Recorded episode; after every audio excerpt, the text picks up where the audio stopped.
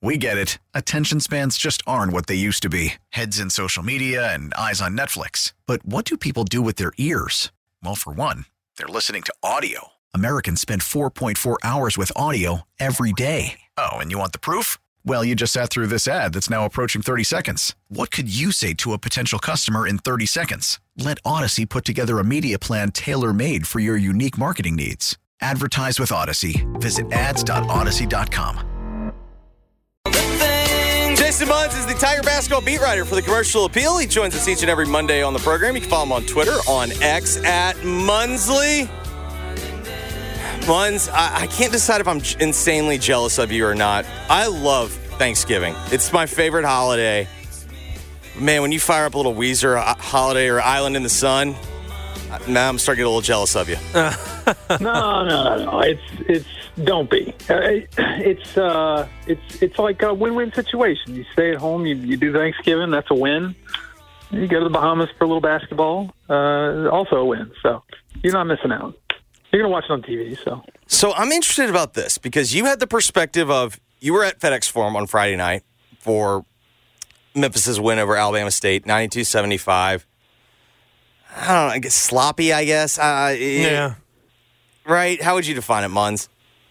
It wasn't bad, but it wasn't. Just what it, it was. What it yeah, was it was a buy be. game. It was a buy game. Before yeah. it was in, but it was like in between, sandwiched between a big win and the only game of the week. Like and like a huge tournament for the program.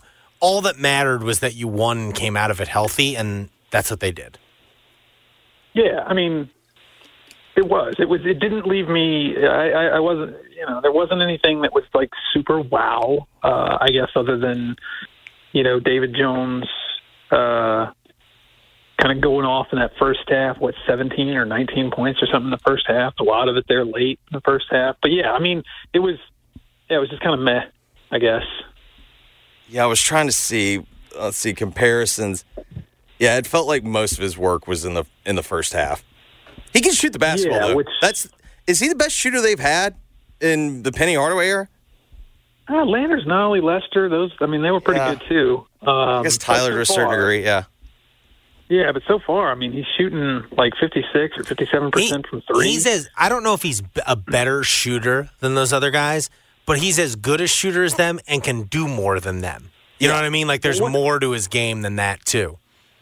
I, I I don't know if it makes anybody feel a certain way about about how well he's shooting three games into the season, but y'all know he shot 29% from three last year at St. John's.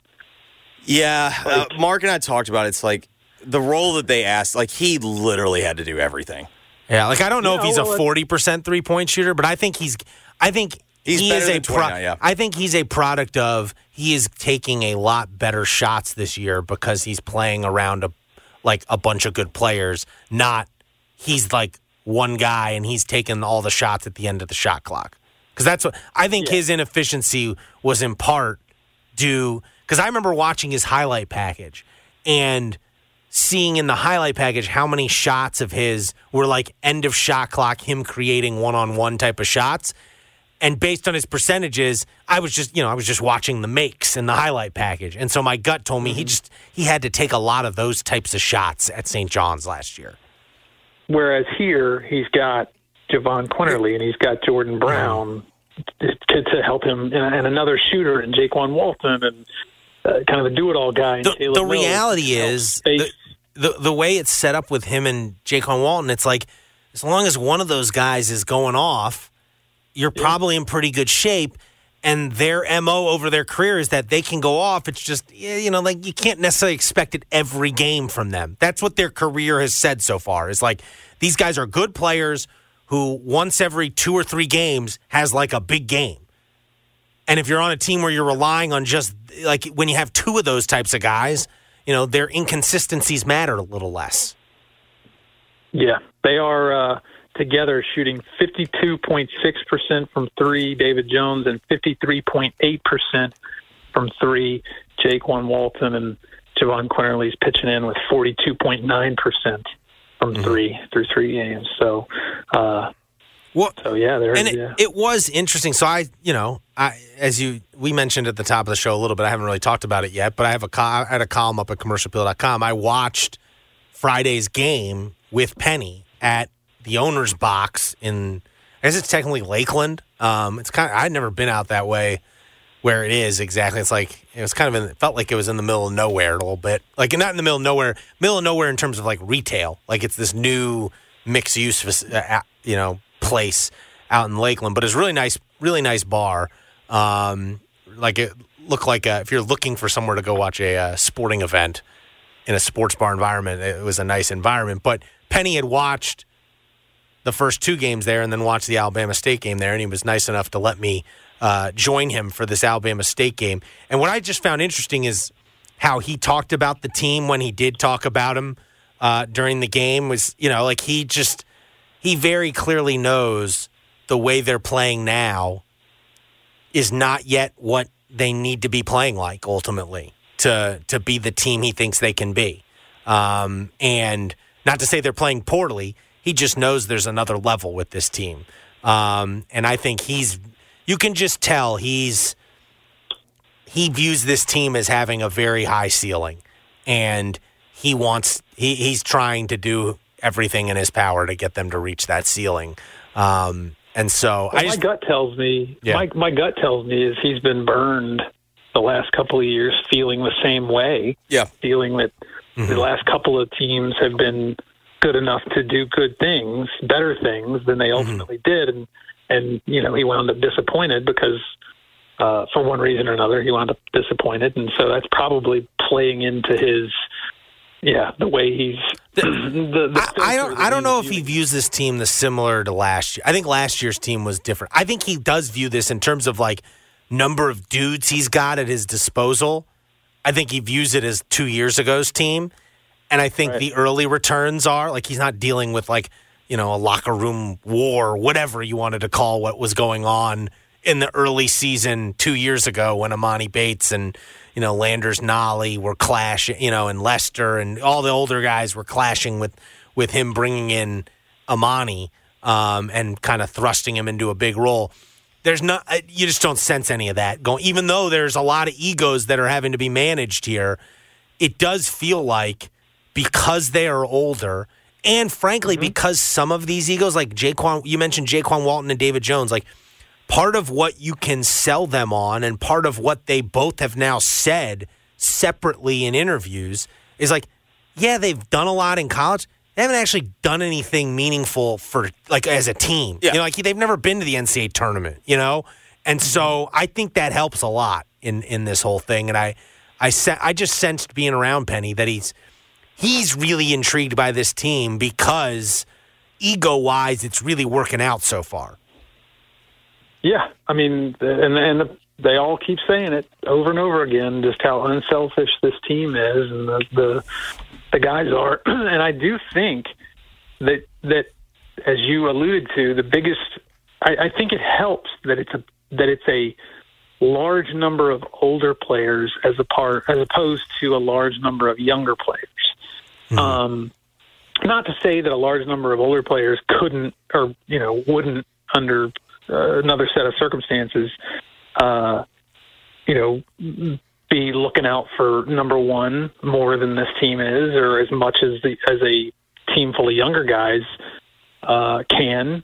Uh, But it just feels like this particular group of basketball players so far has bought in to the whole like you know we got to get along we got to be cohesive uh, we've, we've got to play together we've got to sacrifice some uh, when necessary and we'll all get to eat and we'll you know we'll, we'll be able to play uh, the, the better we play together the, the the deeper we'll be able to go and the bigger the stage and all this and the other thing and it looks like they're it seems like they've they've bought into that so far How would you characterize this week? Because on the one hand, it does feel like a big week. Are we in agreement? Like it, Yeah. it does. But it's also Yeah. not the type of big week that you can't come back from if if you stumble. But it, it just feels like a, a very big week. But also, it's one of those situations like even if you come out on Wednesday and someone else, you know, Arkansas doesn't play well, and you wind up, you know, getting Well, look, already the team you're playing Wednesday, Michigan, lost to Long Beach State on Friday night. I was. It's funny. I was with Penny as Michigan lost to Long Beach State, and then Arkansas lost to UNC Greensboro. Yeah. And I will say, literally, like there wasn't even him telling me keep this off the record, and he reacted. It was he didn't really even react. He like kind of just like nodded his head and kind of went about his business. Um, but you're going to be dealing, you know, like you're both teams you could potentially face in these first two games have taken a setback here early. But Munz, what do you think? I mean, it, it feels big to me. Like I think you want to. If this is if this team is what they say they want to be, like this is you know you want to be two and one or better on this weekend or on this week, Definitely. right? Yep. I think I think I think the I think the uh, standard or the you know the goal should be two and one at least uh, this week. Obviously, the goal is going to be three and zero, but um, you, you certainly don't want to do worse than two and one. And and it, I, the way I look at it is, it's not so much if you do worse, you know, if you do one and two, or God forbid, zero and three. Um, it's not like it's going to just torpedo your your season or anything like that, but it's going to be the whole like what if thing. It's gonna it's gonna you know like by doing well this week, it it it goes a long way toward helping you uh, more so than not playing well and losing more games would hurt you. I don't. I, I'm hoping that makes sense. But yeah, that's that's kind of the way I look at it. Is is the reason why you want to do really well is because it raises your profile, it, it builds your confidence, it uh, you know puts more eyeballs on you and helps you in the eventual. You hope it helps you in the eventual uh, seating situation come March. Yeah, well, here, here's the truth. If you go, I think if you go two and one this weekend, and let's say let's say it's you beat Michigan, maybe maybe you lose to Arkansas, and then you win your, you know, you beat Texas Tech or something. You'll probably like stand pat where you are in the rankings, Probably, something like that. Okay, Yep. you go three and zero, you win this thing, you'll be a top fifteen, top twenty team. I think come uh, you know I out, would- coming out of coming out of the event. And if you go, let's say the two and one is you beat Michigan, you beat Arkansas, and then you lose to like UNC in the championship game. I think you might be a top twenty team then too. Um, like there's a lot to gain. There's and and you talk about the seating like doing well in an event like this will get the attention of like I don't know how, how else to explain it than college basketball people who will then Cognoscenti. who will then write and talk Tastemakers. about it and then the committee will be reading about it and like this will doing well in an event like this will hold up over time and all the way to selection Sunday when they're deciding your seating. Like they'll be think this will come up in the back of their mind when they're thinking about Memphis. If you can make it to the championship game of the battle for Atlantis, and make you know, and it, certainly if you win it, but if you can make it to the champ, you go beat Michigan, beat Arkansas, do something like that. Um, that'd be. Re- I think it would be something that really stands up over time. I'll say this: when I talked to, uh, I, I was able to get a chance to uh, talk to Rick Stansbury on the phone or, uh, last week, middle of last week, and we were just talking about, you know, his time uh, as the acting head coach and what he's, you know, what he's uh, observed and what he's learned about the Tigers and so on and so forth. And then uh, the conversation sort of drifted a little bit toward the battle for Atlantis and you know, it, it wasn't anything as much that he said, but it was more like how he said it and how he sounded when we were talking about the battle for Atlantis. Like, I just got the distinct impression from talking to him about it uh, that this. I mean, this guy's been doing this a very long time. Like, he he knows college basketball, um, not just coaching, but I mean, like he knows the whole thing, and landscape, everything, yeah. all that stuff. Yeah, and like it just like I said, the the the vibe that I got off him is he is uh, he he knows how important this week could be uh, in the grand scheme of things, and so you know, I, I that's to your point, Mark. I, I I agree with you, and I think a lot of people who know college basketball know how important this tournament is, uh, or could be if you you know if you do well. Y'all know what else I'm really looking forward to? The Bad Boy Mowers commercials. Oh. They're electric. Well, they're like, Munz won't get they're to like- see them. Munz like won't get. well, we'll have to record them for him. I mean, they're like they're like 90 second action movies. They make like they they Yeah, frame up that. this. Oh yeah, they're awesome. They're electric. Yeah, Are you excited to be in the? It's in a ballroom, right? It's like basically a ballroom Yeah. that they play in. Yeah, yeah, it is. It's We got a gonna be, uh, we got a nice little preview. Was it the Baha Mar? Where did you go this summer? No, Dominican. No, this won't Uh, be like the no, but Dominican. they have the Baha Mar this weekend, and there's just nothing like seeing like it feels like those things are attended by exclusively like 65 year olds that have gotten way too much sun and have had way too many like uh, frozen drinks. It's like every single one of them has the exact same like rubbery like sunburn. It's oh, it's the best. Yeah. I'm so fired up for this week. No, I'm looking forward to it. Yeah, it was it was the Baha Mar uh, Resort is where they played four years ago and when they went to the Bahamas. But um, this is obviously not there. It's at a different place, but uh, it's going to be similar from what I understand. That the yeah they're going to be playing in a ballroom. It's not going to be yeah the Dominican they played in the uh, huge stadium, the, the the big arena with whatever it was, ten thousand people. Uh, on the first day, and then they played in the airplane hangar uh, on the second two, for the second two games. This would be a little bit different than that, but um, but no, I am. I'm looking. I'm looking forward to it. It's uh, should be fun no matter what happens. All right, Munz, we appreciate it, man. We'll talk to you next week. Happy Thanksgiving. All right, same to y'all.